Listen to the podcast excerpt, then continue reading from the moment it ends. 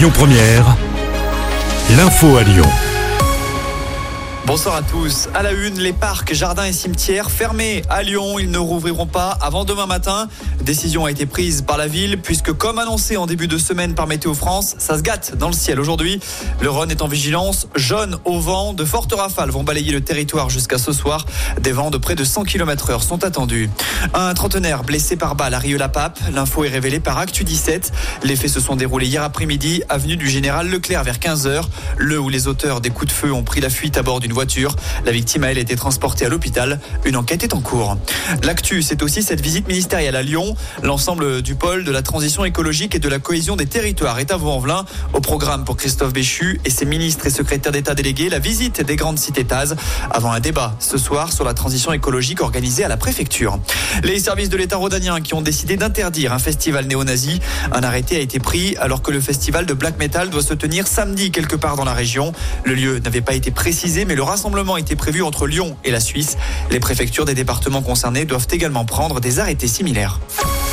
vingt-quatre mois et puis s'en va. Le centre COSEM de Lyon devrait déjà fermer ses portes. Ouvert en deux mille vingt-deux, il va laisser sur le carreau des centaines de patients et le personnel de santé.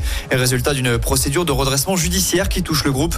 Même si pour Patrick Atelan, avocat des COSEM de France, les jeux ne sont pas encore totalement faits. On l'écoute. Il faut évidemment avoir une pensée pour tous ces gens qui avaient trouvé à travers les centres de santé du COSEM des praticiens pour leurs besoins de santé.